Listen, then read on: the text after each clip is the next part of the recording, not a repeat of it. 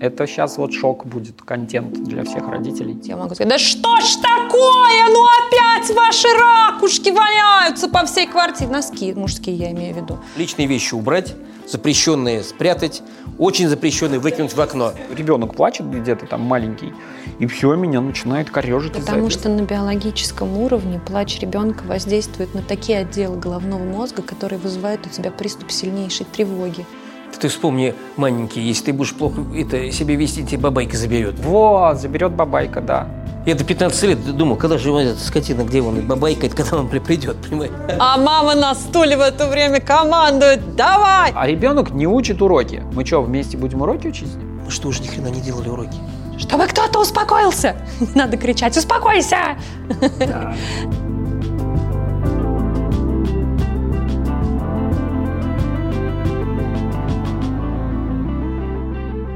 Мы начнем сейчас с, с того, что мы поздороваемся с, с нашими дорогими зрителями и слушателями. Сегодня здесь присутствуют четыре человека, и это только в кадре. Э, я представлю а со стороны подростков сегодня вопросы насилия будет обсуждать Даша. Даша, которой сколько лет? 14. 14 лет, и которая имеет собственное мнение относительно этого. Имеешь? Да, имею. Есть, есть некоторые мнения по этому поводу. Дальше здесь у нас, как мы потом поймем впоследствии представитель высокоразвитой цивилизации Надежда. Надежда, как, как, каким образом ты сегодня себя позиционируешь, как кто ты здесь? Ну, мы обсуждаем родительские, детские отношения и насилие в них. У тебя по этому поводу тоже есть свой опыт, потому что ты, ну, мама как минимум, да? Ну, я и дочка, и мама. Вот, хорошо. А плюс еще чем ты занимаешься, чтобы я было понятно? 20 лет учитель йоги. 20 лет учитель йоги, поэтому сегодня будет зажигать. А еще я училка русского языка и литературы по образованию. Отлично, учитель русского языка и литературы. И Андрей, а ты, а как ты себя позиционируешь, да? Может, ты себя как боксер позиционируешь теперь уже? Как отец. Как отец. У меня три дочки. Вот это богатство. Ну и так же, как пропагандист здорового образа жизни. Вот. Занимайтесь. Я пропагандист здорового образа жизни. Хорошо, очень приятно. Меня зовут Андрей. Э, здесь, я думаю, что все как раз подписано. И мы с вами находимся в некоммерческой организации наука и образования, которая нам любезно предоставила помещение для того, чтобы это все случилось. А также у меня, кстати, есть еще куча благодарностей, я потом, наверное, их скажу. Мне очень нравится э, компания Компот, которая обеспечивала нас здесь всем технологическим оборудованием для того, чтобы вот это все происходило прекрасно с разных камер, ну и это, и так далее. И, пожалуй, мы, наверное, приступим. Да? Сегодня тема насилия. Я вот вообще не думаю, что мы ее сегодня раскроем полностью, потому что чем больше при подготовке я в нее погружался, тем я больше видел, что там очень-очень много всего. Но при этом у нас с вами сегодня задача поделиться своим видением из своего опыта, пусть он там опыт там, небольшой пока жизненный опыт, или там больше у кого-то, для того, чтобы те, кто смотрели эту программу, они могли расширить, ну, например, свой ассортимент реакций, когда, ассортимент реакций на, на эту жизнь, на свое поведение. Потому что я вам предлагаю всем, кто сейчас это слышит и смотрит, допустить то, что мы все являемся теми, кто насилие совершает в жизни. Да, мы не белые пушистые, как бы мы ни хотели. Если и мы... причем неосознанно порой. Да, это вне сознания находится, мы это не замечаем. Поэтому начнем мы вот с чего. Я тут повыписывал и буду немножко, как там наш друг пишет, читай, да, ну это за, зачитывать, потому что определения очень важные. С темой насилия там не, не все однозначно. Итак, определений насилия есть несколько. Одно из них, что насилие это акт сознательной воли, который ищет для себя оправдание. Как вам такое определение? Вот смотрите, здесь акт сознательной воли. Насколько вот вы согласны с этим, что когда человек совершает насилие, то он делает это сознательно? Наверняка есть и такие индивидуумы. Но больше, но больше тех, кто, на твой взгляд, это делает неосознанно. Неосознанно. Так. Ну, тоже неосознанно больше таких людей. Неосознанно, да. Ну что, я думаю, что мы все совершаем каждый день акты насилия. Угу. То мне очень не хотелось сегодня старшая дочка в 8.30 угу. просыпаться, но я вынуждена была ее разбудить. Угу. В первый день каникул ее. Угу. Это, это акт насилия. И при этом, смотрите, какая-то такая неоднозначная история по поводу того, что для нее это могло быть выглядеть как насилие, а для тебя при этом это... Ну, я поэтому и говорю, что я согласна со всеми о том, что ча чаще всего мы совершаем насилие неосознанно, часто нами движут лучшие побуждения, вот, и необходимость. В нашей жизни не все подчиняется только нашей воле. Есть еще объективные вещи, влияющие на нас. Мы же не в пузырях живем. Нет, а если это действие побуждает другого человека к достижению каких-то вершин, может, это и не насилие вовсе? А, ага. хороший, интересный момент. Это может такой быть? Ну, вообще в истории очень много людей, которые достигли чего-то в, там, в рисовании картин, в каком-то художественном там, воплощении себя, это люди, которые пережили не очень приятные моменты своей жизни. То есть и у них был очень сложный период, и из-за этого богатый внутренний мир как говорят. Ну да, у Рафаэля, например, был такое детство, который Рафаэль Санти.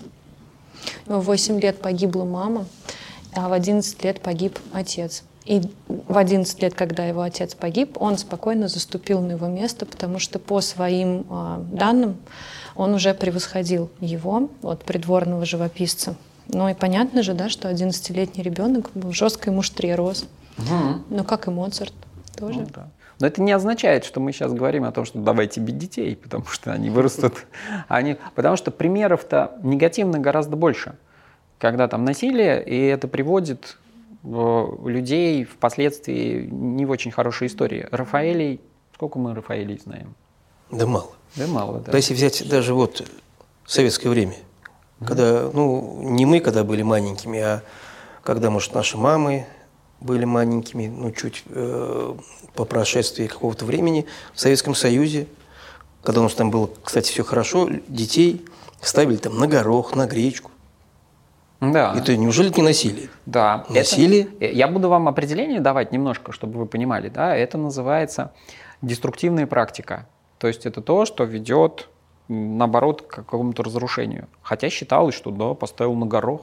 Да, он стоит, терпит. Стоит, терпит, все понял. Нет, сразу. что самое интересное, дети стояли и терпели там час, два, три, потом вставали э, с кровавыми коленями и также продолжали любить родителей. Да. Ну, То как это, бы, вот по поводу, вот... по поводу также у меня есть вопросы. То, что с, э, мы все родителей любим или нет? Или мы не все любим родителей? Вот есть же те, которые говорят, что там я ненавижу своего отца там, или я ненавижу своего, свою мать. А при этом это сознательно, а бессознательно как вы думаете, любовь сохраняется, несмотря ни на что? Ну, такая, где-то там подавленная. Ну, скорее всего, да. Или нет? Мне кажется, сохраняется потребность в любви. По потребность в любви сохраняется, Мне да. кажется, что так, да. Угу. И любить, и быть любимым – это базовая витальная потребность человека, и она сохраняется, несмотря ни на что.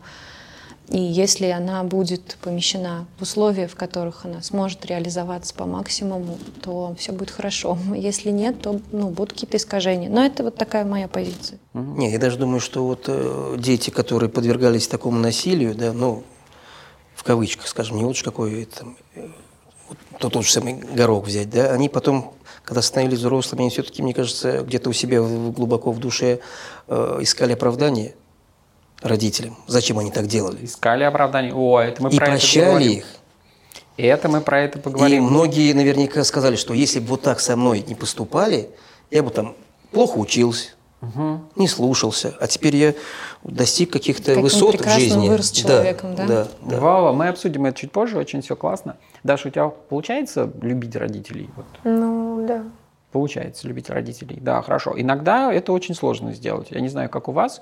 Мне, при том, что я считаю, что у меня хорошие отношения с родителями, и я там отношусь к ним с уважением и с любовью, не всегда получается, что я такой вот любящий сын. Ну, понимание любви, оно все-таки такое ведь да. довольно обширное. То есть любить это каждый по-своему любит. Согласна, абсолютно. У каждого своя любовь, да? Да, ставить к родине. Я тебя люблю. К этому. Я тебя люблю, вставай на горох. Вот все, это все по любви. Да, такое тоже бывает. Акт сознательной воли, который ищет для себя оправдания. Вот вам понятно это, почему это воля ищет оправдание, проявляя насилие? Почему оправдание? Ну, не каждый же хочет быть плохим. Не, не хочу быть плохим, так, хорошо. То есть каждый же думает, что он делает это во благо чего-то. Во. Для чего-то. Во благо, да, да, да, да, да. Даже пускай причиняя э, там, телесные какие-то повреждения, моральные, духовные угу. другому человеку. А так вот все-таки будет тебе лучше. Да, я тебе делаю, делаю на добро. Ты мне потом спасибо Конечно. еще скажешь, да? Сколько мы раз это слышали? Угу. Ну, вот это и есть да? оправдание. Это и есть оправдание, да. То есть вы согласны. Ну, привет, комар. Нас здесь пятеро сегодня. Ну, не считая тех людей, которые находятся за кадром. Итак, а дальше. Это объясняется как право сильного насилия.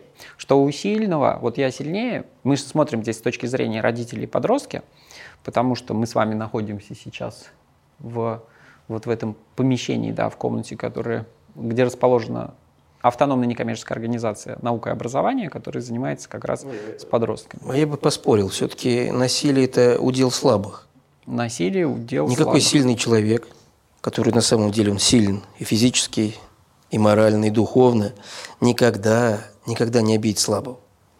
Не причинит ему какие-то там ну, повреждений. Совершенно я согласна вообще с тем, что говорит Андрей, абсолютно. У меня алабай собака, здоровая, огромная такая. Значит, собака? Вот. И она никогда, она не будет не брехать, она никогда не полезет в драку. И если у нее есть возможность просто пройти мимо какой-нибудь истерической баллонки, которая на нее кидается, она просто пройдет мимо. Угу. И об этом очень хорошо я все время говорю своему сыну, сын, настоящий воин побеждает, не сражаясь. Угу. Вот Надежда с тобой согласна, что это так. А ты услышал нет, да? Да. Нет, согласен, абсолютно согласен. Сказал да. нет, а говорит вроде да, понятно. Да, И мне да, вещи, да, какая да, странная женщина. Что, что очень странно. Ну, а, вот смотри, а бывает такое, что человек, вот он абсолютно сильный и только сильный? Я вот вы говорите про там сильного, а я не верю, что есть те, кто такие, вот у них нет ни одной слабинки. Я считаю, что Конечно, у нас есть и силы, и слабости. Безупречных людей не бывает. Ну, я немного по-другому это определение поняла. Угу, То, давай. что более сильный человек морально и старше, может быть, он тоже будет, он будет проявлять насилие над младшим и более слабым звеном. Такая же ситуация, ну вот, родитель и ребенок. Вот.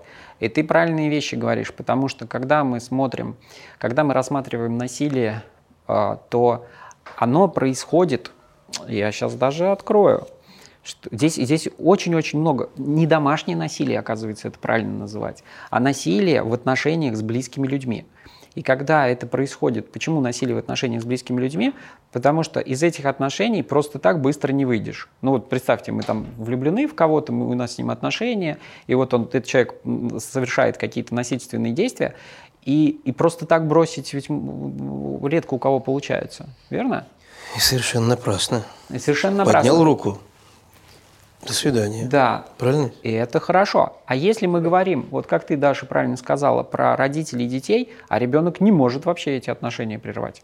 Он не может взять, уйти и сказать, что-то вы мне не нравитесь, такие родители. Я придумал, вот хорошие родители у Сереги. Нет, я все-таки я про придумал. взрослые отношения. -то. Вот, про взрослые, я а мы убил. с тобой. Вообще, ее только Тем что более. акт осознанной вот этой вот воли. Насилие. А, ну. Акт осознанной насилия воли. Да, хорошо. Меня немножко успокаивает тем, что это насекомые не, не испытывают боли, ну то есть у них нет этих болевых рецепторов, в отличие от нас, у них там по-другому. Даже интересно, как заканчивается их жизнь, да, вот он там летел, летел, летел, и вдруг все, погас свет, и, и больше ничего не случилось. Да, но вот, Андрей, мы здесь будем говорить про более сложную форму как раз не между партнерскими отношениями, ну, а что по отношениям к детям. Угу. При априори родитель иерархически находится выше. И с этим уже вообще ничего не поделать. И поэтому люди оправдывают насилие тем, что он как бы он сильный, он знает, что делать, а ребенок не знает, что делать. Зачем вы его бьете? Он не слушается, да? Да, он не слушается, да. Значит, как его не бить, да? Да. Вот. А как мы пришли к тому, что он не слушается? Вот это вот. Вот очень многие говорят, а так он же не слушается. А вы воспитываете же... нормально? Да, но это же ты его родитель, да? Как у вас так получилось, что ребенок вас не слушается? Да, я всегда задаю вопрос, а кто здесь взрослый? А кто здесь взрослый, да? Ну, потому что я всерьез не понимаю, как это может так сложиться. Ну, нет, я понимаю. понимаю, я знаю ответ на вопрос, как может так сложиться. Но ну, я не считаю, что дефицит твоего личного ресурса может ну, толкать тебя на то, чтобы м, вот так ну, с ребенком себя вести. То есть это у меня такая твердая, очень жизненная позиция. Угу. Но вот у меня вопрос, Даш, к тебе. Ты всегда слушаешься родителей? Нет, не всегда. Не всегда. А чем ты оправдываешь для себя, когда ты не слушаешься? Ну, то, что у меня есть свое мнение, я уже, в принципе, взрослый человек для Ага. самой себя, и я соображаю. То есть тебе, получается, взрослые советуют То, какие-то чего... не те вещи, которые ты да. хотела бы, да? Мгм. Представляете, да, взрослые, мы иногда советуем фигню, вот честно. И э, я готовился к программе, я начал, когда изучать эту тему более подробно, я понял, что вот я являюсь как раз вот автором насилия иногда. Вот, вот э, как это говорят о том, что там насильник и на самом деле автор насилия. И в этом есть очень большой смысл. То есть автор насилия – это тот, кто является его инициатором. Понимаете? И сам он не насильник. Насильник – это такой ярлычок, который там приклеивают. А здесь мы больше говорим про поведение этого человека. слово насильник нехорошее слово. Не очень хорошее слово, да. Вот как вы думаете, по-честному, вот если сейчас и те, кто нас смотрит, подумайте, являемся, и ка- как часто мы являемся автором насилия? Вот, Надь, ты сегодня говорила про, про утро, но у меня есть сомнение, что ты там сделала это, используя насилие. Как это произошло, когда ты разбудила ребенка? Всех всегда детей я бужу одинаково. Угу. Ротоподъем, раз остальное. Я не знаю, что это там. Ушат, ушат воды Нет, холодный. нет. Я чешу вот так переносицу Угу. и говорю, как мне говорил папа в детстве. Слон Элли уже поднял свой хобот и трубит, пора вставать. Это... Понятно. Видите, какой то страшный был Насилие. сегодня с утра? Вот. Нам поэтому я все-таки давайте мы Это они привыкнут к такому, да? да мы давайте определимся с понятиями по поводу того, что насилие. Насилие это когда автор насилия добивается власти над человеком, порождая в нем чувство напряженности и страха. Было Ну, страх еще чувство, чувство вины, я думаю, В том, запросто. в том числе, да. Но чувство вины это есть, ну, в общем, это такое. Ты вот думаешь, чувство- это следствие? Э, во время вины мы напрягаемся. Конечно. Вот, поэтому напряженность здесь она более, Ага, ну более я поняла. широкая, да? Андрей, я Там думаю, вины, стыда, да. Здесь больше такое э, насилие, которое переходит э, в рамки такого какого-то запугивания Так. детей, да, э, которые, грубо там, из школы, получив двойку, они очень боятся идти домой. Не, это не упаси Господь, там папа или мама узнают. Они меня убьют. Мгм. Порой слышишь от детей. Конечно. У тебя есть такое? Ну, нет, у меня нет такого. К тебе не пристают, да? Ну, в плане оценок есть только в конце четверти. В году у меня будут плохие оценки. Мгм. А, ну то есть в конце. Ну, я знаю даже такие истории, Нет, когда я мама, про то, про мама то, смотрит что в конце не четверти. запугивать детей. А то дети настолько запуганы. Есть, конечно, отвязные хулиганы по барабану, там двойка, тройка, да? Курят они или что? Родители ноль внимания. Вот знаешь, я с тобой согласен, с одной стороны, с другой стороны, я не верю в по барабану, потому что по барабану означает, что человек испытывает какие-то чувства, которые он все подавляет, и он не обращает на них внимания, и он ну, таким образом становится проще меньше жить ему. человеком. Но, вот смотрите, родители, если у вас ребенок, вы узнали о том, что он из дневника что-то вырвал и спрятал, то это не он козел. Ну, как по, как по мне, да? Это означает, что что-то мы с ним не договорились, и он решил прибегнуть к обману вместо того, чтобы по-честному ну, рассказать о том, Это что же происходит. универсальная фраза. Кто здесь взрослый? Кто здесь взрослый? Когда- Объясни ее, вот просто чтобы Ну, было когда понятно. что-то происходит в моем мире, ну, вот ну, я узнаю, например, от учительницы по русскому языку, что каждый день моя дочь садится в трансфер и буквально взглядом пожирает ее булочку. И учительница а, предполагает, что Даша не завтракает. Я не знаю о том, завтракает Даша или не завтракает, потому что я на сносях третьим ребенком, и я сплю в этот момент, когда она уходит из школ- в школу в 7.20. Я сплю, меня не будет, меня жалеют. И в этой ситуации я думаю не о том, что там, ах, она такая сякая, хотя я с вечера ставлю в пароварку два яичка и наливаю ей в термос кофе. И это делается обязательно каждый вечер. Такая вот у меня, ну, первая ступень йоги. Шауч, чистота. Вот. Порядок. Я люблю порядок во всем. Вот. И э, она, ну, не ест это, не берет.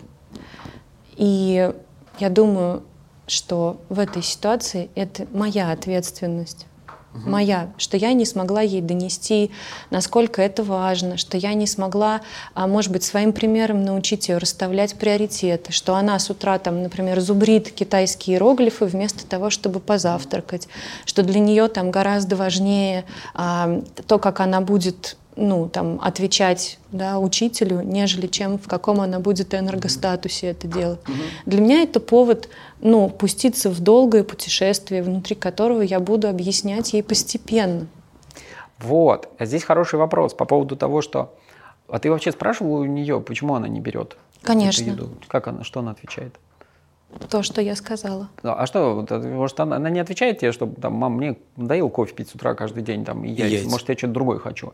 Вот, вот такой вот ответ. Ты готова его вообще услышать от ребенка? Да, конечно. Хорошо. А как она тебе объяснила? Почему она, она мне сказала, что она не успевает позавтракать, потому что она повторяет устные уроки. Угу. Вот. Да, прикольно. Ну, это, это да. Это для вас, получается, работа с приоритетами ребенка. Да, да, да. Да, для меня угу. это работа с приоритетами, и для меня это, знаешь, такое зеркало. Я вспоминаю э, наше с ней время, когда мы жили в Индии, и когда я ничегошечки вообще не ела, я только бесконечно фигачила на ковре, угу. и там с утра там, на крыше, потом там на пляже, потом еще возвращалась на крышу, потом вечером на сансет, а снова на пляж. И я думаю, что это то, что она когда-то увидела, и это то, что ее, может быть, восхитило. А еще у детей есть да, такая тема, что а, она говорит, я буду вести себя так же, как ты, но угу. потому что я очень люблю тебя. Угу. И я хочу разделить с тобой твой образ жизни, твое о, мировосприятие, да, ну, твою это философию хорошо, на мой жизни. Конечно, это что хорошо. такая целеустремленность? Это, конечно, очень хорошо, безусловно. И Только... бог ты с этой булочкой. Какая булочка? Два яичка. Нет, вот там учительница, что она смотрит на ее булочку. Ну да, что, булочку ну, жалко, что, что ли, ей? Ну да, ну, да. Кормил было ребенка моего, да, действительно. Делитесь булочками с голодными детьми. Да, да, я понимаю. Ну вот смотрите, про напряженность, про... Что мы пытаемся здесь выяснить? Я не знаю, что, кстати, вы пытаетесь.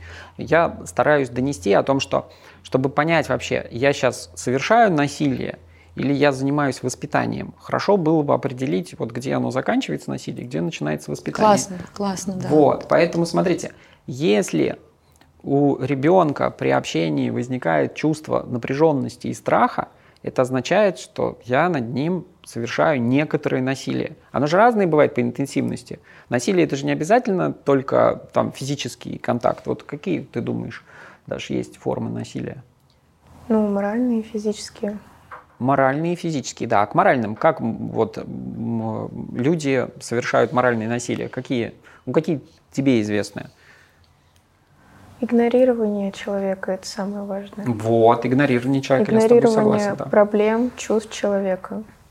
Угу. Еще есть подавление.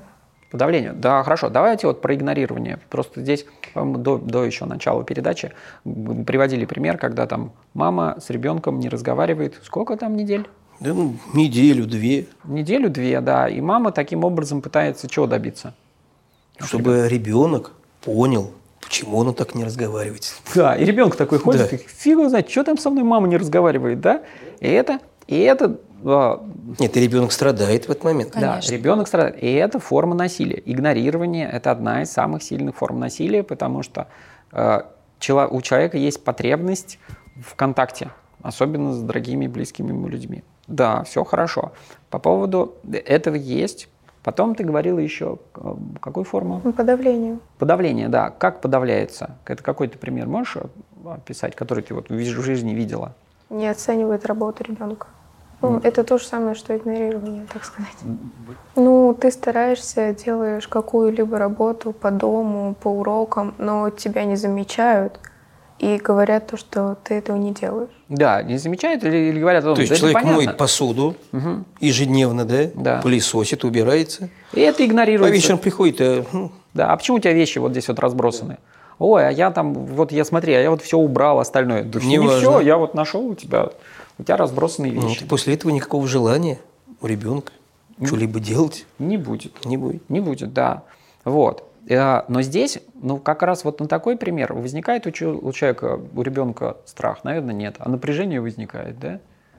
Я все с Нет, определением. я думаю, у ребенка возникает вообще нежелание что-либо делать. Нежелание. Потому что никто не оценит, спасибо не скажут. Ну, а зачем? И это нежелание сопровождается какими-то чувствами. Да? Потому что что такое нежелание? Оно за- Это какие там чувства обычно? Обиды? Да? Не, ну, прежде чем прийти, прежде чем прийти к апатии, конечно, ребенок переживает сначала. Он пытается привлекать внимание, он делает лучше. Он вкладывает в это все больше и больше душевных физических сил. И в конце концов, когда они заканчиваются, наступает стадия апатии. Мне кажется, что это так, что это процесс, который происходит постепенно. Мгм. А родители потом говорят, он вообще с нами не хочет Мгм. разговаривать Безразличный слушать, да? такой, да, не живет интересами семьи. Да, не живет интересами семьи. А он может и не знать про то, какие у семьи интересы. И если вообще не Если они, да. И это не обязательно, что интересы семьи будут ему откликаться, например, потому что семья это же мы все вместе. Вот. И вот, например, моему маленькому сыну очень нравится все время гулять. Вот он, если бы мог, он все время шел в лес просто вперед, не останавливаясь. Вот. А Дашке нравится читать книжки. И, ну, моя функция в семье заключается в том, чтобы интересы всех членов были удовлетворены без ущемления. То есть, что нет, Никон, сядь, мы будем сейчас 30 минут сидеть, пока Даша будет читать книжку. Ну, то есть, как-то, ну, это сложно, это работа. Конечно, сложно. Особенно если ты одна берешь на себя эту ответственность, то это вообще может быть нерешаемой задачей, на мой взгляд. Конечно. Это же семья, мы же все вместе. Да, мы же все вместе. Нет, ну еще я думаю, проблема родителей, что они не хотят Не хочу. вникать в интересы детей. А почему так происходит? Да некогда, потому что. А, некогда. Некогда родителям. Ну да, такое тоже. Есть быть. такое? Конечно. Мы заняты все А время. чем интересуется ребенок? Какие у него увлечения? Какие друзья? Там, какие подруги? Что он А хочет? я знаю. Фигней всякой. Он в интернете Вот. сидит. Вот В это, интернете смотрит сидит. всякую ерунду. Да? Чему он там научится? Чему, да, Нет, ты а там ведь по научишься? большому счету в интернете же не только ерунда, да? Конечно. Это Там если, если, себя если в можно- интернете смотреть ерунду, там одна ерунда. Да, вообще. если, если смотреть что-то познавательное, очень много для себя нового можно открыть. Да. Это есть. Ну, Как многие говорят, лучше книжку почитай, станешь грамотным. Да, лучше книжку почитай. Ну. А, а то, что книжки тоже есть разные, и, в общем, интернет это та же самая история, та же самые книги. Но я все, я как такой небольшой, небольшой роль тоскливого дятла, да, я буду приводить в примеры, какие еще есть формы насилия. Их много. Унижение. Но с этим все понятно, да? Когда это конкретно говорят о том, что ты дурак, ты там... У тебя руки откуда растут, да? Значит, ты ничего не можешь. Да, да, да. Во, а это, знаешь, какая-то, это другая уже вещь. Это разве не Это обвинение в несостоятельности и неспособности чего-то добиться. Типа у тебя руки не из того места, как будто он вот ребенок, он появился на свет, у него руки сразу из нужного места, и он тут что-то кошеварит здесь параллельно, он пилит, строгает, и откуда они появятся из нужного места, если у него нет опыта? Нет, только личным примером. Родительским. Только Можно пример. чему-то научить. Хорошо. Вот если такие Никак здесь сейчас крутые и просветленные, да, давайте мне назовите личный пример из вашей жизни, когда вы научились чему-то у родителей. Ну, моя мама сильная и спокойная. Она не будет проявлять агрессию к человеку, который ничего не сделал. Ну, Вот это, Хорошо. на этом научилась. Вот, Даша сделала, она молодец. Давайте вы теперь. А это непростой, я думаю. Меня вопрос. много воспитывал дед, и, наверное, очень много чему я научилась у деда. Вот именно того, что сама подсмотрела. Не то, что тебе вот там дед рассказывал, объяснял, а ты такая смотришь, как он там себя ведет. Да. И после этого чему? Вот сможешь сказать? Потому что дом должен быть порядок. Потому что вещи должны лежать на своих местах, потому что это экономит твое время. Потому что чистый вкус э, еды э, однажды приведет тебя к пониманию, что ты живешь в чистом теле, что нужно пить воду, что нужно дышать свежим воздухом, что нужно гулять в лесу, что утренняя гимнастика — это то, что доведет тебя до здоровой старости, что нужно чистить зубы. Я очень люблю дедушку, я могу много о нем говорить. Царствие ему небесное. Он умер в 93 года. Вот. Я многому научился, и у матери, и у отца я могу тоже продолжить этот список. Хорошо. Тебе повезло в жизни, я понял. Андрей, у тебя есть история? Нет, ну, от мамы с папой, я думаю, каждый что-то Да. почерпнул. Пускай даже не сознательно, вот сейчас трудно вспомнить, да, что Да. мы же все хотим быть похожим, ну, мальчики там на отца, девочки на маму, ну, кто-то может и наоборот, ну, я думаю, в наше время было так. вот, но мы росли, и, как бы сказать, э, такие более осознанные в 90-е годы. Тогда был, ну, не как сейчас, вот многим говоришь, этим молодежи, вот раньше этого не было, этого не было, этого не было, интернета не было, сотовой связи не было, нельзя было посмотреть, там что-то загуглить, посмотреть, ну, ничего такого не было. Но я уже командовал полком в твое время, да? Нет, и вот, и я не знаю, как это, ну, поспособствовал, не поспособствовал, научил меня, отец этому не научил, но я к нему много раз обращался, папа, я вот хочу, чтобы у меня там машина была. Вот, я тебе не могу купить машину, да? А я хочу, чтобы вот это было. Нет, ты сам. Все, постарайся. Ну, не так он мне говорил, а ну, подталкивал, наверное, меня как-то к этому. И мне пришлось все добиваться самому. Ну, ну, это круто, я считаю. То есть, может быть, и это и плохо, может, хорошо, но я думаю, в моем случае это Ну, в случае человека, который, это, у которого собственный бизнес, у которого там, не знаю, чем, чем ты сейчас вот гордишь, что ты последнее сделал? Всё, Потому что последнее, что я знаю, там грандиозное, это там производство это, теплиц. Ну, теплиц. Сейчас надо магазин построить, свое производство, импортозаместить. Много что нужно. Это ну, прекрасно. сложно, но мы к этому идем. Хорошо. У нас, мы здесь не вчетвером только, на самом деле здесь вокруг сидят другие люди. Вот некоторые люди мне что-то махают. Можно сейчас вот сказать, что ты хочешь, о, о чем мы поговорили. Здесь есть очаровательная дама. А некоторые люди, они, например, э, научились от родителей, что, например, не надо бухать. А, не надо бухать от родителей. Кстати, негативный пример, вот, между прочим. Это вообще было очень хороший пример. Очень хороший пример, да, потому что, да, я тоже там, у меня были истории, которые я посмотрел, и я сказал, что я так делать не буду. И это не значит, что я так делать не буду, кстати, потому что очень многие говорят, я так поступать не буду, и потом начинают делать все то же самое. Правильно? Давай свои положительные примеры ты уже сказала. Хорошо, поехали дальше. Ладно, давайте. Жень, скажи. Мы... А, я ничего не сказал. Я, да, кстати, если уж вам интересно мое мнение, то я считаю, что я научился, собственно, у родителей всему, чему я умею. Потому что я родился как чистый лист, и я учился у них общаться, я учился у них, там, например, стесняться, да, или волноваться при каких-то местах. Я учился у них отношению к деньгам, э, вот уборке в квартире и так далее и тому подобное. То есть сам и я уже потом понял, когда мне после 30 стало, несколько лет, я понял о том, насколько я похож в чем-то на отца, а в чем-то на маму по поведению. Ну, очень хорошо. Конечно. Это- наверное, это вообще естественная история. И чем раньше, на мой взгляд, мы понимаем, что мы на них похожи, тем быстрее мы увидим, какими качествами обладаем в жизни. Дальше идет формы насилия, манипуляции. С этим понятно? Тобой манипулировали когда-нибудь родители? Ну, возможно, я этого не замечала. Возможно, не замечала. Да мы этим занимаемся ежесекундно с детьми, с маленькими. Манипулируем. Так. А вот гулять, а может быть, папе неохота гулять, сейчас сыро, а пойдем купим конфетку и пойдем домой. Да. Манипуляция ж манипуляция. Манипуляция. Но относится она к насилию, на ваш взгляд? Вот такая манипуляция? Нет, не относится. Не относится, да? То есть здесь нет этого. Ну, там ребенок, он не получил то, что хотел, но получил другую штуку равноценную. Это, наверное, не про насилие. Это боль. Я свою боль расскажу. Вот я вот помню, что, что это было. Когда мы там, родители говорят, мы поедем на речку, будем там лето, мне, мне жарко, мне хочется, да. Я давайте, вот я хожу за ними целый день, жду, пока мы поедем на речку. Они говорят, что там работа, работа, работа, работа, работа, а потом они мне говорят о том, что вечер все не закончилось, они устали, и на речку мы уже не поедем. И, кстати, это манипуляция? Наверное, манипуляция, да? Но это игнорирование.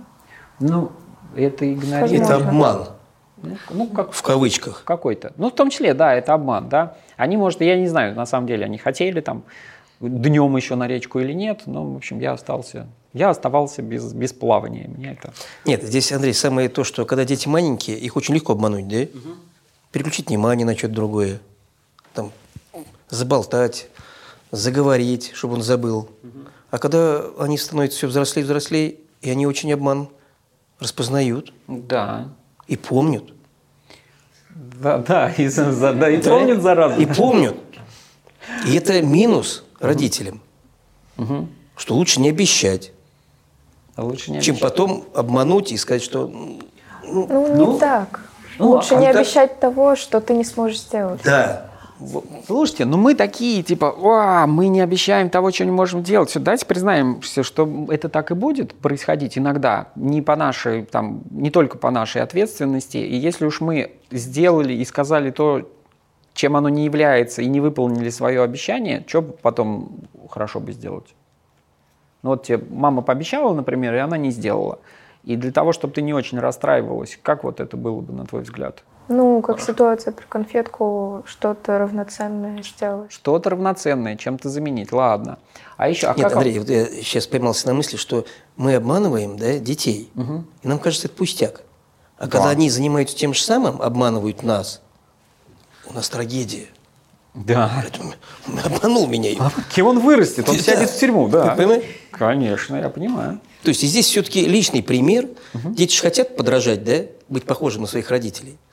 Когда они там успешные, здоровые, не пьют, не курят. Я думаю, и дети, насмотревшись на это, не будут это делать. Ну, если дети обманывают, то они подучились этому у нас. Это, одна- это прям вот однозначная история. Конечно. Правильно же я говорю? Я считаю, что базовый навык такого, ну, неуспешного родителя, да, мне не нравится это слово успешный, любящего, наверное, да, это говорить правду о своих чувствах. Ну, то есть в моем мире полно факторов, которые могут положить меня на колени, и я не смогу отвести ребенка на речку. Да? Ну, у меня к тому же трое детей, вот, и все могут хотеть в разные места. Вот. Я говорю правду о своих чувствах. И это порой ну, работает против меня, потому что я могу признаться в чем-то нелицеприятном, да? И ты думаешь, это против тебя работает? Ну, в большой перспективе нет, поэтому я и говорю правду. Вот. А на, на моменте, когда я должна сказать правду и не, ну, там, не прокрастинировать просьбу ребенка, а сказать правду, что ну, нет, у меня не получится, понимаешь? У меня не получится. Вот. Ну, конечно, вот в данный конкретный момент ребенок расстроится. Это да. Но вот смотри, давай мы разберем ситуацию, когда я пообещал, и я не выполнил. И все. И как бы я могу сделать такую мину и сказать о том, что, блин, так получилось, папа занят. Да? Еще накричать отстань, И да? а можно еще накричать «отстань», да, а можно сделать что-то более продуктивное. Вот что, вот ты бы в такой ситуации, что ты делаешь? Я объясняю, как так получилось. Объясняешь, как так получилось, да? Да, и я еще всегда, ну, ну, то есть есть такие простые действия. действия. Я э, сажусь так, чтобы мои глаза были напротив лица ребенка. Я использую практику прикосновения и разрешения. Я кладу руку ну, в ладонь ребенку или на плечо ребенку, но сначала не всем весом, а только кожным покровом, как будто спрашиваю разрешение прикоснуться. Потом я кладу руку ну, весом полностью и ну, рассказываю, что я, ну, я очень понимаю твои чувства. Правда, ну, мне очень, ну, например, стыдно, да, или я очень расстроена, что так получилось. Нет, это видишь, хорошо, здесь человек подготовленный, он учился где-то этому. Да. А если ты не знаешь, куда литература. положить, А если, подождите, а, если, а если кто вот не знает, вот как раз вот можно сейчас подсмотреть, потому что это очень классная штука. Да, Я- прям я- такой чек-лист. И я, да, обращаю внимание на то, что это очень важно говорить о том, какие чувства испытывает родитель. Я вот сейчас что испытываю? Что у меня есть чувство вины, да, что я не тот, который такой, знаете, всегда прав, бессмертный. Ну да, там- да, бессмертный, да. Хорошее Вот. слово. Мне муж так говорит. Да, что у меня есть чувство вины. Вот, Что э, я тебе сочувствую, я испытываю чувства, поэтому понимаю, что ты можешь их у испытывать. тебя есть опыт, когда ты там извинялась перед детьми? Каждый день. Каждый день, да. Каждый день. Хорошо. У тебя есть опыт, когда родители перед тобой извинялись за что-то? Ну, возможно, было, я просто это не помню. Ну вот, то есть это, это не часто история происходит. Нет, это, кстати, это хорошая тема. Признать Очень. свои ошибки Очень. и извиниться. Конечно. И, кстати, этому я научилась у отца. Вот. Вот, супер. Я, я очень благодарен за то, что здесь присутствует сейчас представитель э, высокоразвитой цивилизации надежда, потому что у тебя, ну, ты, ты разумные очень вещи говоришь. Как ребенок может научиться признавать свои ошибки Да. и исправлять их, если он ни разу не видел это от родителей? Как это делается? Да, он просто там, родитель всеми силами показывает, что он должен быть такой, типа правильный, он все объяснит сейчас с точки зрения, он себя оправдает. И ребенок будет делать все то же самое в жизни. Да. Да. Вот, воспитание через собственный пример. Поэтому я говорю о своих чувствах. Потому что у меня старшая дочка интроверт. Ей тяжело рассказывать о своих чувствах. Ей тяжело выстраивать личные границы. Ей тяжело произносить нет. И я стараюсь быть максимально открытой с ней для того, чтобы она понимала, что а так вообще можно. Можно сказать нет. Ну нет, я не хочу. Ну и пусть я буду вот подлец, но я не хочу, понимаешь? Не хочу. Понимаю. Я очень, да, прекрасно понимаю, с этим согласен. Поехали дальше. А, нет, смотрите, мы такие здесь, оказывается, все белые пушистые, мы никто не манипуляторы, мы ничего не делали. Но пример манипуляции, чтобы вот те, кто смотрит, чтобы вам было понятно, пример манипуляции,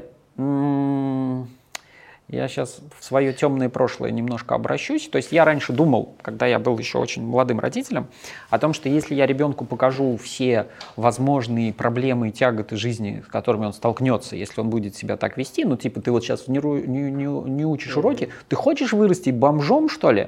И еще фотографию бомжа показать, несколько фотографий, смотри, какие они там бывают.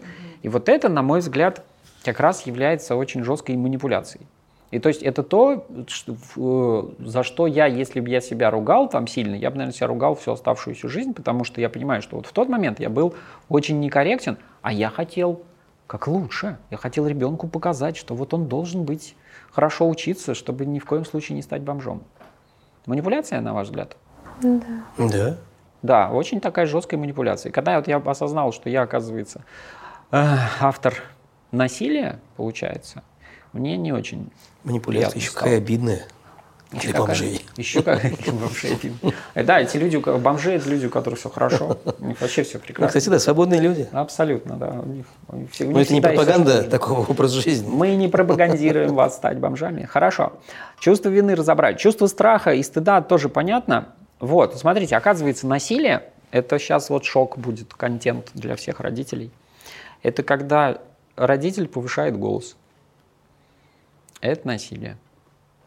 По мнению, но здесь я поправлюсь, по мнению очень, ну там, большого количества психологов и тех, кто работает со случаями насилия, они так говорят. Но есть те, кто этого не разделяют. Вот вы как к этому относитесь? Но здесь надо самое первое, что самого себя спросить. Нравится, когда на тебя кричат? О, классно. когда на тебя да. орут? Брызгает слюной там, да? Это никому не нравится. Насилие чистой воды. Насилие чистой воды. Все согласны? Я очень эмоциональная. Очень. Я очень часто повышаю голос и не на кого-то, а в целом. То есть я могу сказать, да что ж такое, ну опять ваши ракушки валяются по всей квартире. Носки мужские я имею в виду, когда я говорю ракушки. Вот.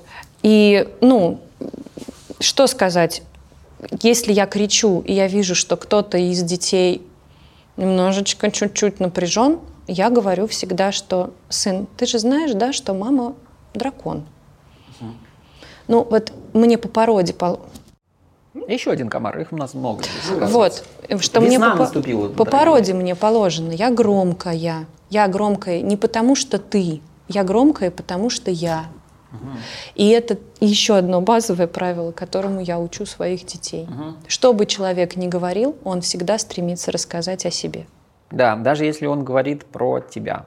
Да. Вот это то, что очень часто совершают люди, когда они начинают обсуждать другого человека, вместо того, чтобы рассказать о себе.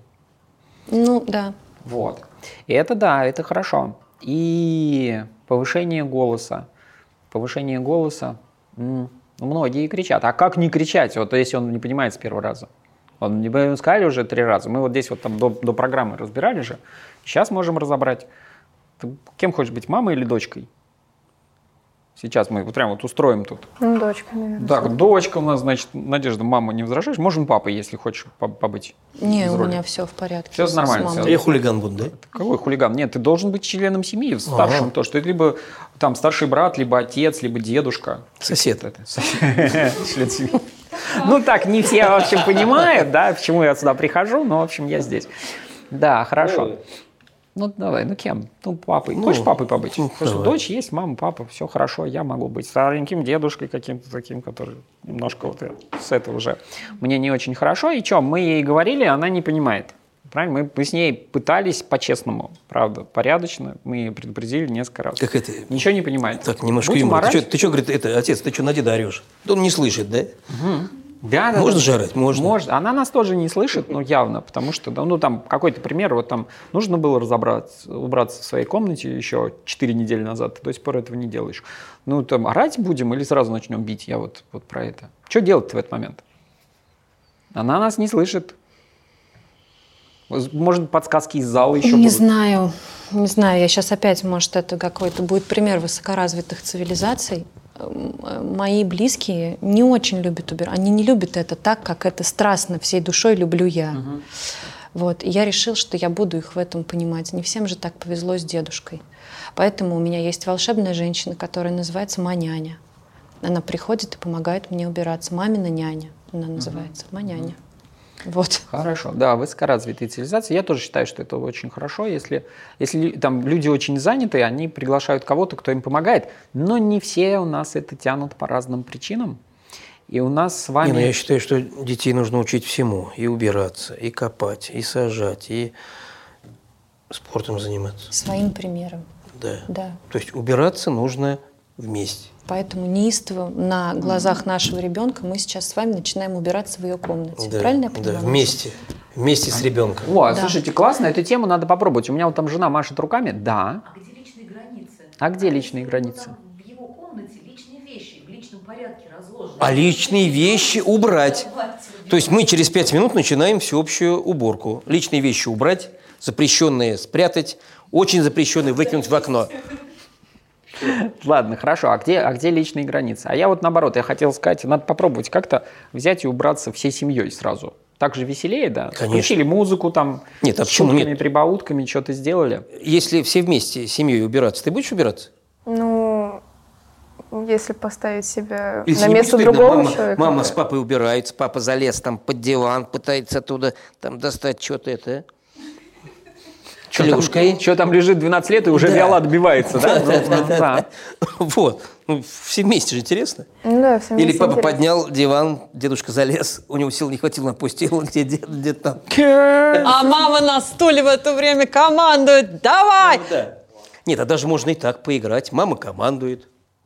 Кому что делать? Ты сюда, ты туда. Сразу грустненько, грустненько становится, а мама командует. Блин. А потом Я дедушка, хочу потом поменялись. мамой Почему? тогда в этом, в- который командует. Ну Но- да, несомненно, это веселее, чем убираться. Ну Ладно, вы хитренькие, вы, короче, справились с этим заданием. Просто прийти отматюкать ребенка и сказать, Да. почему ты не убираешься? Не-не-не, давайте вот, давайте вот так вот. Вместо того, чтобы кричать, если у нас такое получилось, то чё- чем еще можно заменить? Вот семья вместе не убирается. Или не про уборку вообще, а ребенок не делает, что он там должен делать? Уроки должен делать ребенок? Да мусор выкинуть А он- элементарно. А, а он, а он не... не- А он не выкидывает. Мусор сейчас тоже начнем вместе выносить.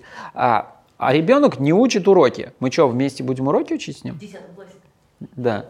Ну вот я, например, никогда не учу уроки, но по мнению мамы и меня, у меня хорошие оценки.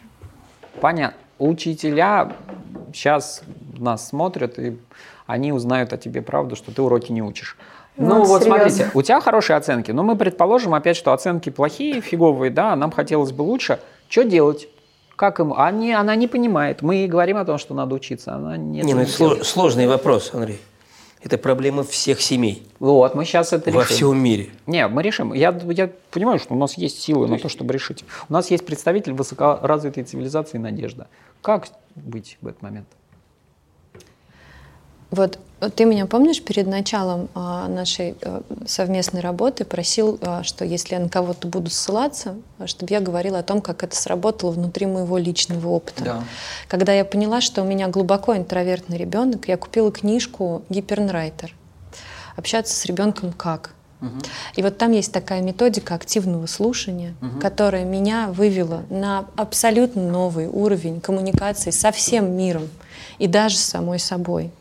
И вот здесь, в, сложной, в любой сложной ситуации, с ребенком, с мужем, с дедушкой, с дедушкой же могут быть сложные ситуации, могут Ишь, быть. какие. Ну, вот. а, нужно понять, что прямо здесь и сейчас не получится. Нужно понять, что это длинный путь, большой путь. Так, хорошо, но нам надо идти. У нас Да. длинный путь. Она, Даша, не делает уроки, и у нее двойки. Не у этой Даши, у другой Даши двойки, да? Вот смотрите, мы ей объясняли, мы с ней разговаривали. Да нет смысла объяснять, А что делать? узнавать, что с ней происходит. Да, я, я соглашусь. Кстати, почему ты не учишь уроки? Блин, слушайте, можно у ребенка спросить. Да. Почему ты не И он учишь? объяснит. Мне кажется, лучше задавать вопрос «зачем?».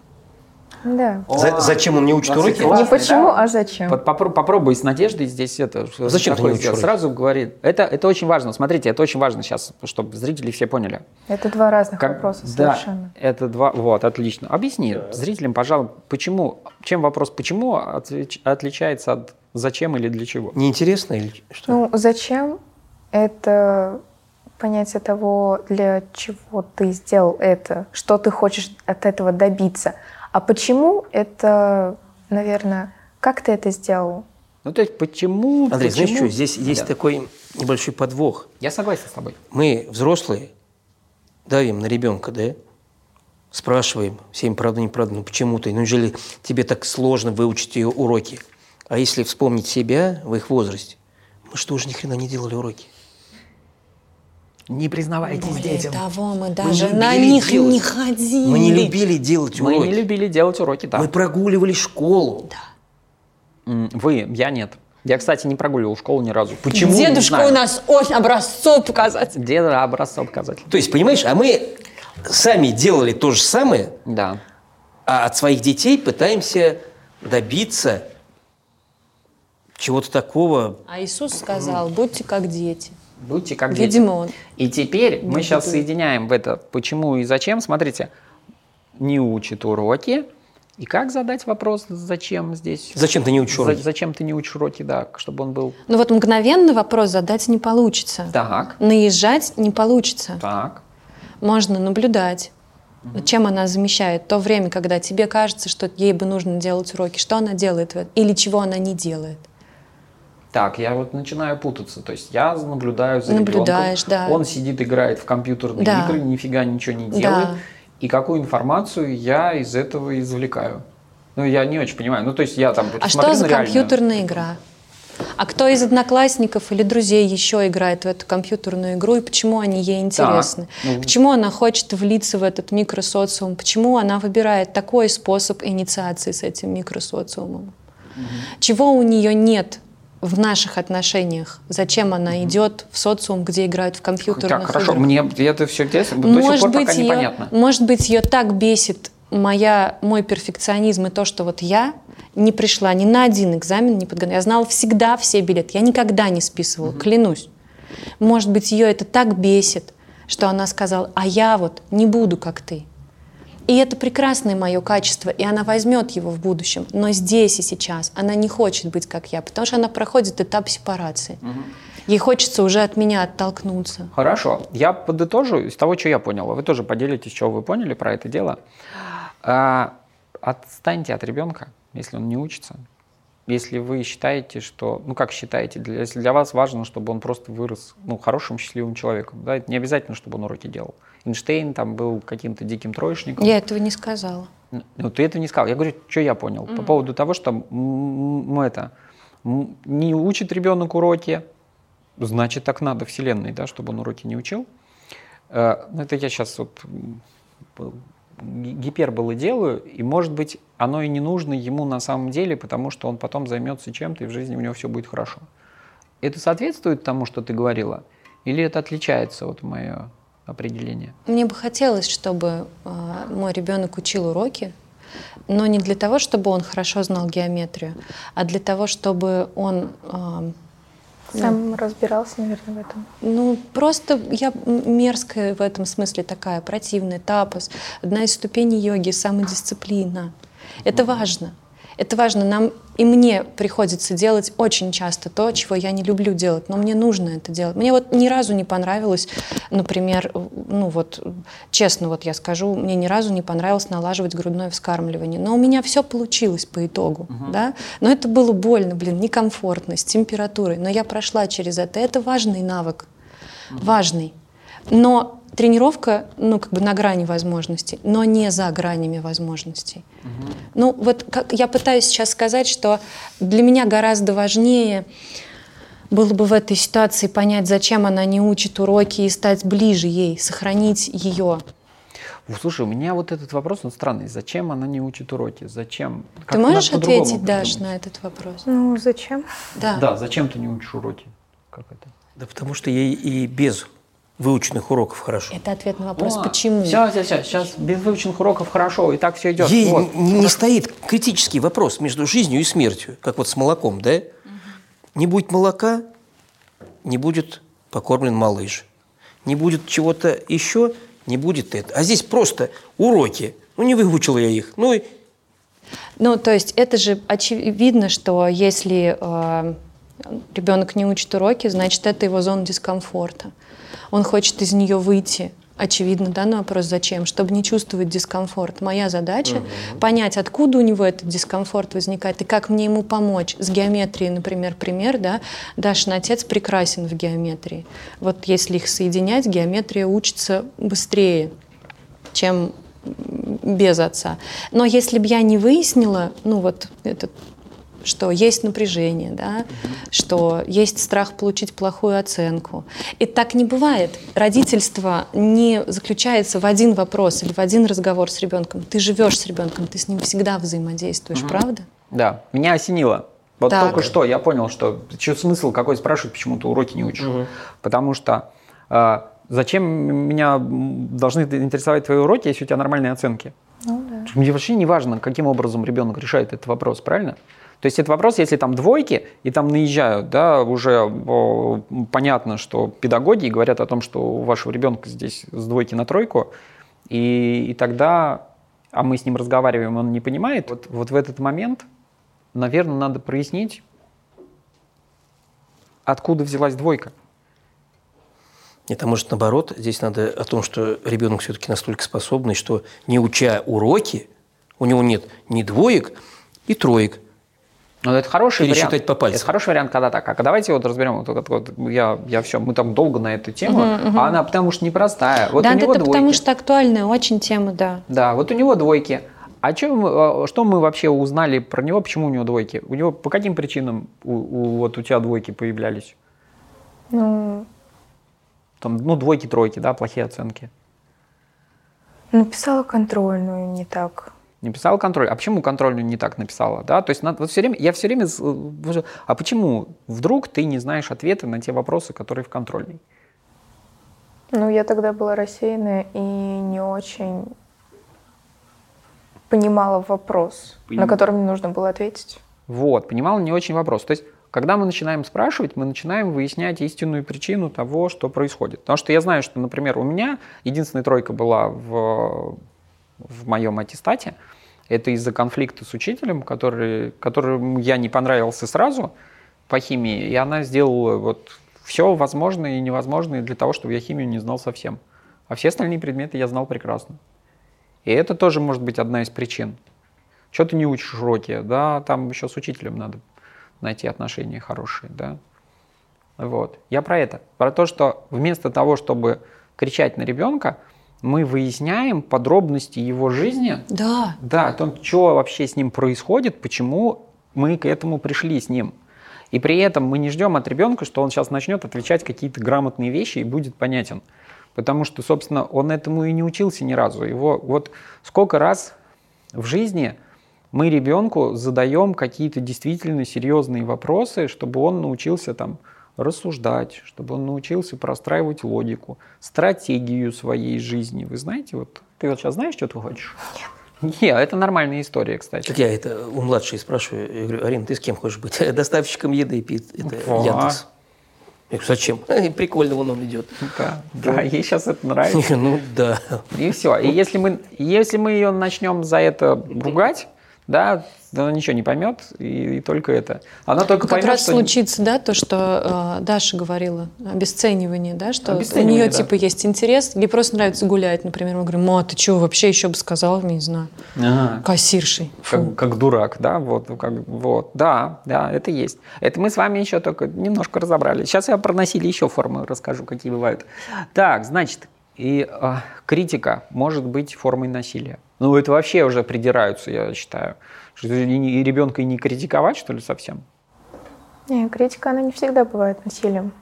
Не всегда бывает насилие. Мы помним, что если сопровождается напряжением и страхом, значит это насилие. Хорошо. Вот, мы уже разбираемся. То есть все дело в мере воздействия, да, получается? Критика. Критикуете? Кто критикует своего ребенка? Расскажите. Все дело в том, чего ты хочешь добиться. Ну, с каким намерением ты входишь в коммуникацию. С каким намерением входишь в коммуникацию? Да, наверное. Ну, правда, если мы взрослые, то прежде чем, ну, даже какую-то там, я не знаю, воспитательные какие-то вот беседы вести, нужно задать себе вопрос, что я хочу получить на выходе, пятерку, или чтобы у меня с ребенком были хорошие отношения, там, да, например, вынесенный мусор, или узнать, что вот она лежит, и у нее болит голова, потому что там весь день Мигин орал. Например, вот у нее, у нее очень бурный одноклассник есть, мальчишка, ну, который просто ну, очень много разговаривает и на уроках, и на переменах, и очень сильно ее утомляет этим. И вот она прямо сейчас не может встать и пойти вынести мусор, хотя такая вот есть у нее схема. Хорошо. Инна, Андрей, ну здесь Критика. С, с критикой тоже палка как бы о двух концах, да? Маленький ребенок что-либо нарисовал, сделал поделку. Критиковать его, я думаю, нет особого такого смысла. Ну, он просто забросит все это дело. Мгм. То есть здесь как бы не перейти грань. А уже когда человек в более осознанном возрасте Так. что-либо делает, Так, сейчас Андрей признается в, тем, в том, что он за критику. Ну, давай. вот, и начинаешь э, критиковать, да, ну, тоже критикой это назвать э, сложно, ну, подсказки, Но подсказки это уже не критика. поправить. Подсказки это уже а не если критика. грубо голосом, а что ты сделал? А, да это ерунда все.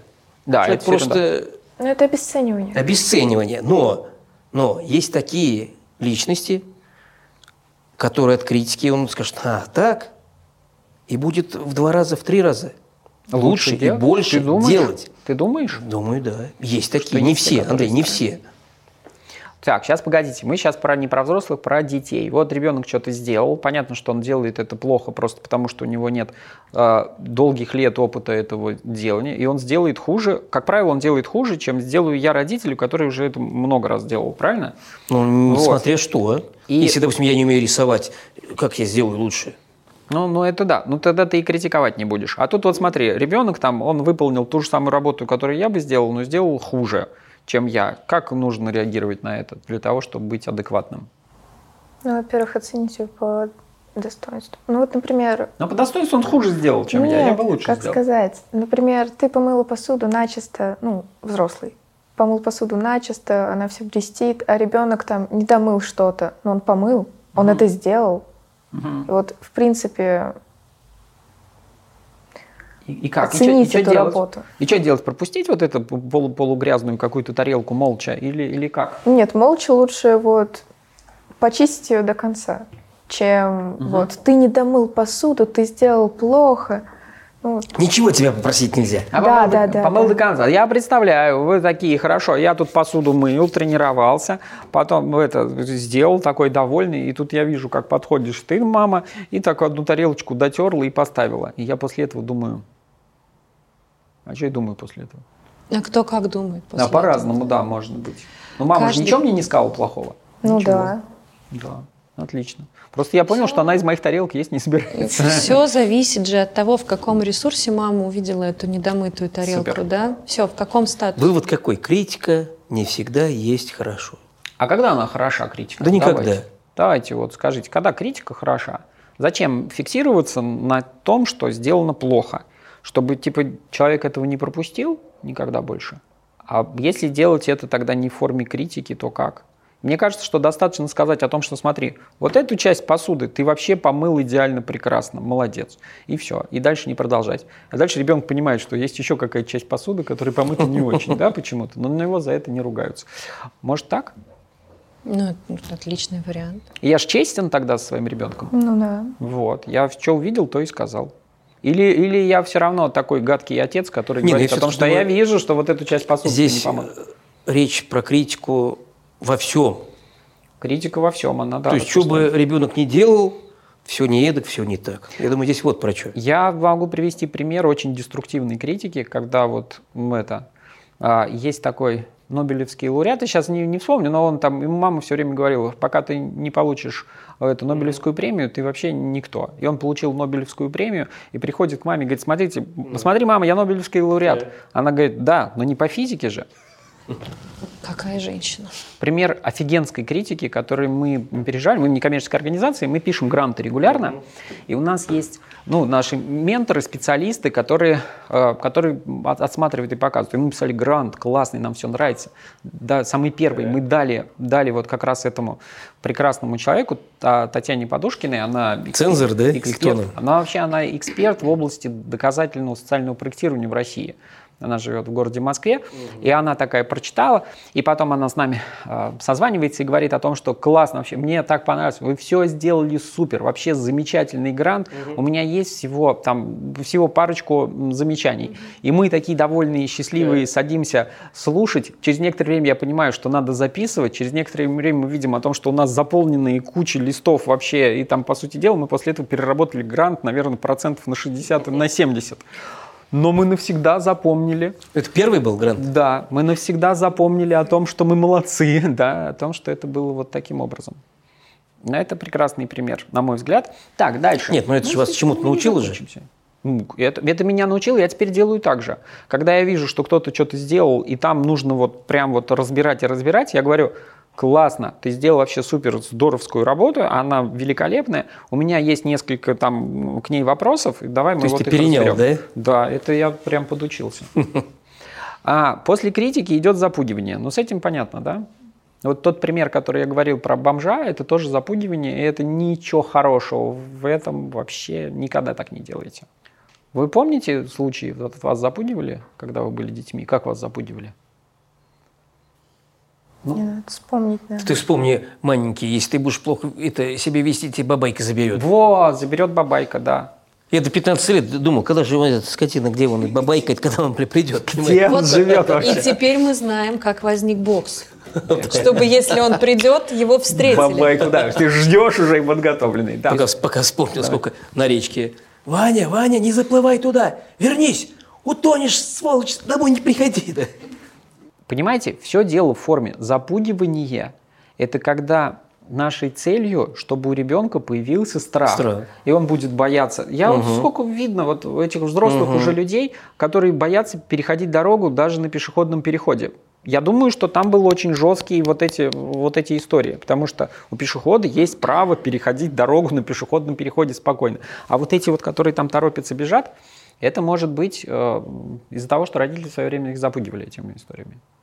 Вот, понимаете разницу, да? Объяснить, конечно. объяснить, что с, с ребенком может произойти и что вообще происходит с людьми, если они не соблюдают правила дорожного движения. Или же пугать его, что он станет инвалидом, умрет и, и вообще. Если это так. Ладно, хорошо, запугивание. В, так, доведение до суицида. Ну, тоже это все понятно. И эти истории, увы, существуют. Кстати, значит, я когда общался с экспертами по этому поводу и задал их вопрос про статистику, они мне сказали так. Говорит, понимаешь, что та статистика, которая доходит до статистики, это самые вопиющие случаи, когда это причинение физических там, серьезных травм, повреждений, или там доведение до убийства или убийства. А все то, что происходит вот в, в реальной среде, если бы это все вскрылось, то бы выяснилось как раз вот то, что это, это очень распространенные э, А Как раз вот здесь, мне кажется, все вот эти факторы вместе взятые приводят. Да. А постоянное напоминание об ошибках и болезненных случаях. Это вообще супер, су- супер штука. Ребенок, у него даже... Многие родители просто не понимают, что у ребенка не такая хорошая координация, как у взрослого. Ну, потому что это так физиологически. И вот ребенок пошел, и он упал, и он побежал, и упал, и все, это начинается. Как ты можешь не следить за этим делом? Да он органически ему не может это сделать. Да? Ну, вот, например, идешь дома, что-нибудь уронил, тебе говорят, у тебя откуда руки растут? Тот же самый пример. Да, а когда мама, это к счастью, да, когда она развела. А когда папа, у него руки А у всех, а у всех остальных не оттуда, да. Есть такой стишок, знаете? Бабах разбилась чашка, сосед вздыхает тяжко, его утешить норовят. Приметы к счастью говорят, а у меня примета, что мне влетит за это.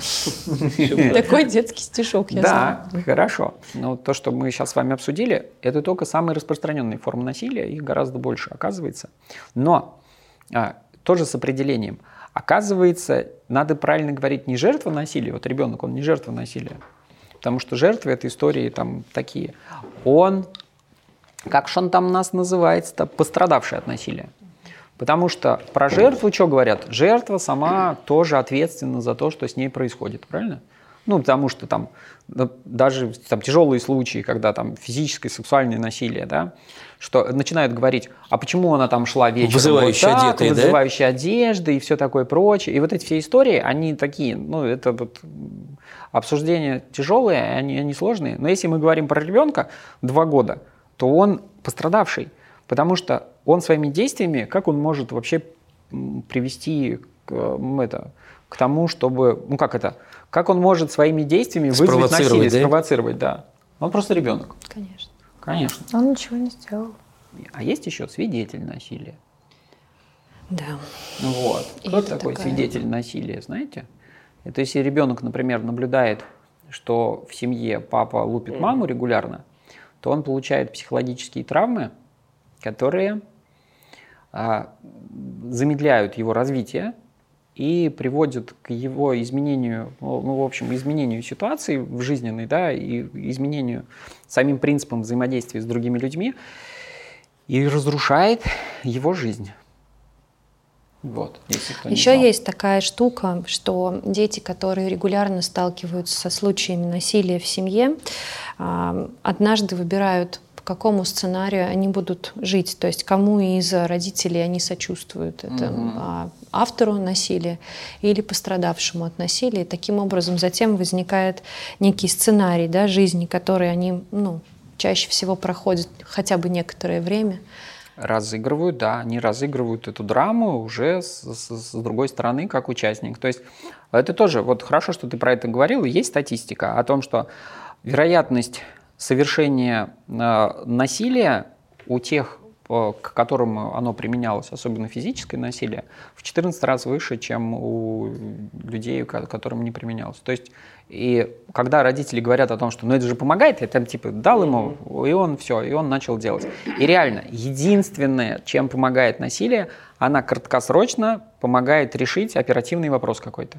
Ну, то есть там быстро там дали ребенку по, по заду, и он тут же там успокоился, и Друг больше он- по-другому не понимает. да, больше он не пристает. А в отрицательных, а в отрицательных, знаете, там какой длинный список? На самом деле это работает только тогда, когда у ребенка включена программа следования.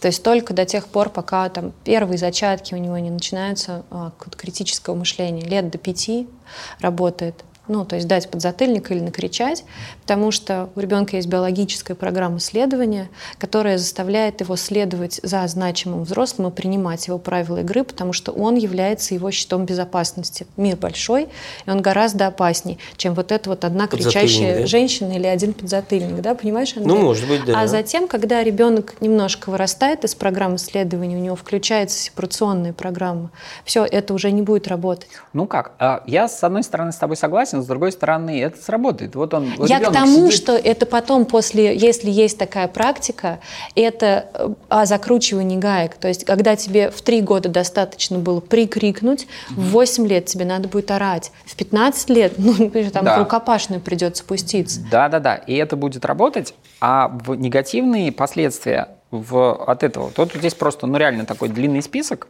Наверное, самые сочные скажу о том, что в детском возрасте негативные последствия – это агрессивное поведение самого ребенка, непослушание, плохие отношения с родителем, трудности в учебе и снижение познавательных функций мозга. Вот это очень важная история, что IQ ребенка падает, и он плохо понимает. Но Потом вот эти все шлепки во взрослом возрасте, это уже депрессия, тревожность, панические расстройства, сложности в отношении с другими людьми, низкая самооценка, неуверенность в себе, злоупотребление алкоголем или наркотиками, суицидальные наклонности, насилие над собственными детьми, склонность к нарушению закона. То есть все, это вот а, я понимаю, что сейчас куча народу, которые смотрят, говорят о том, что ну нет, это вы там перегибаете палку, иногда ребенку можно и шлепнуть. Можно шлепнуть иногда ребенка, как вы думаете?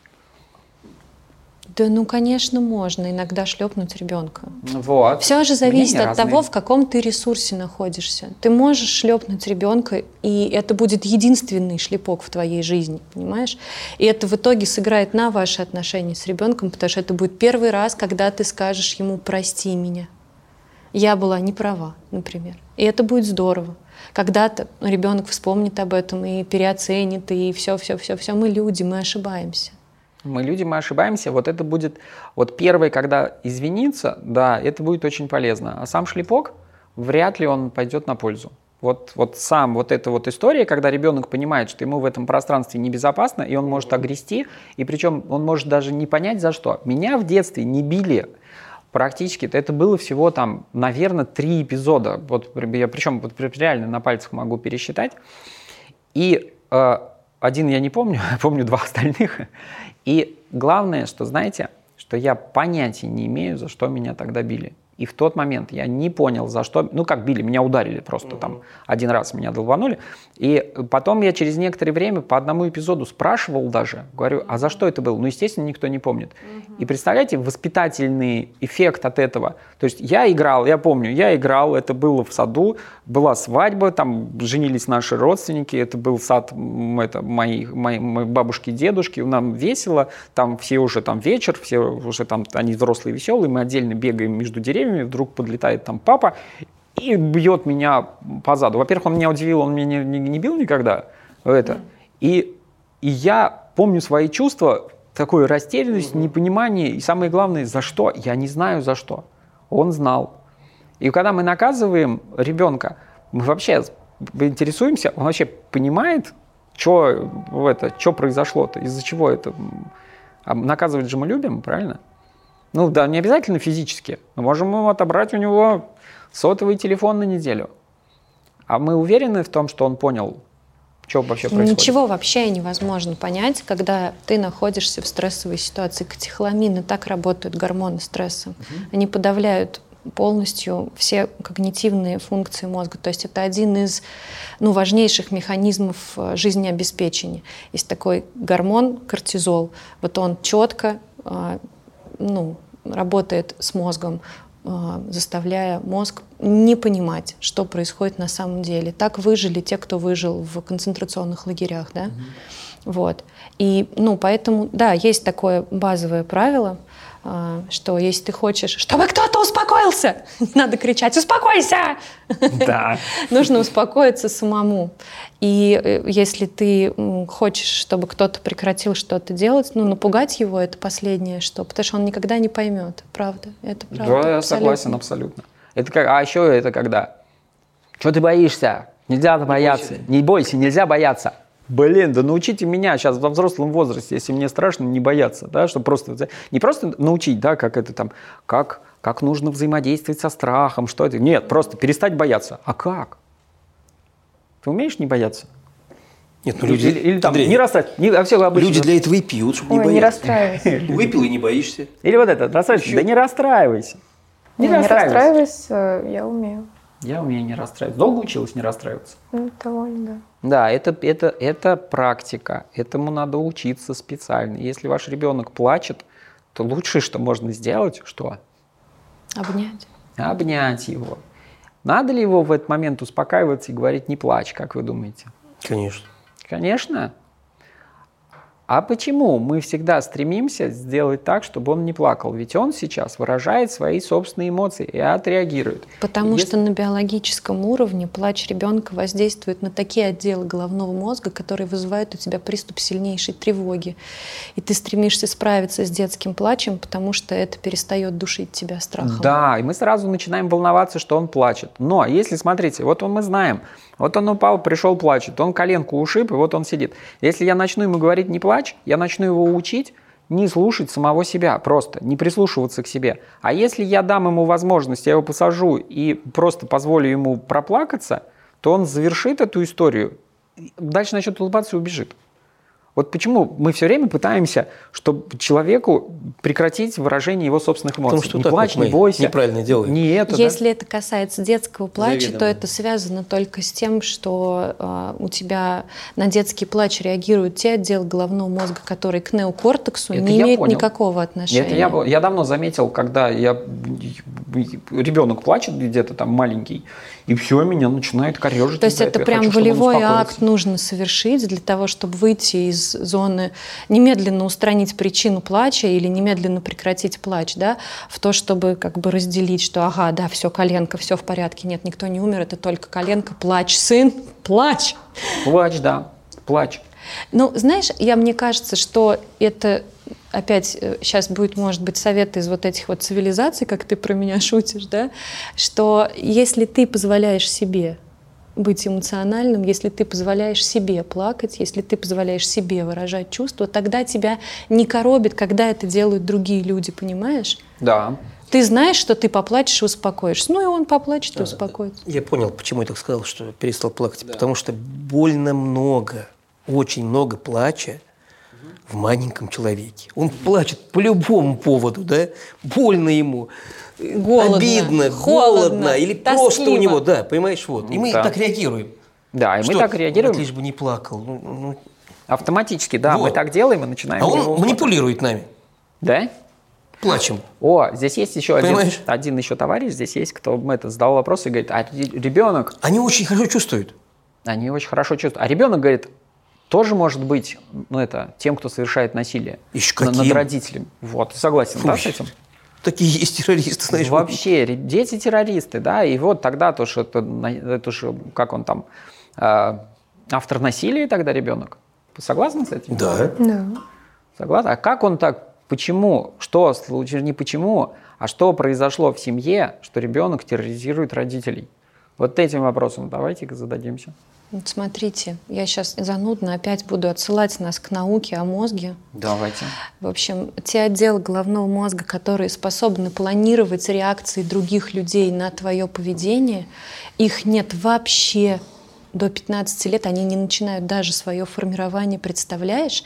И если ребенок, как нам кажется, манипулирует, это всего лишь импринтинг. Импринтинг — бессознательное копирование модели поведения авторитетного взрослого. Все, вот ответ, да, я дала на твой Да, вопрос. конечно, мозг человека развивается до 25 до 27 лет.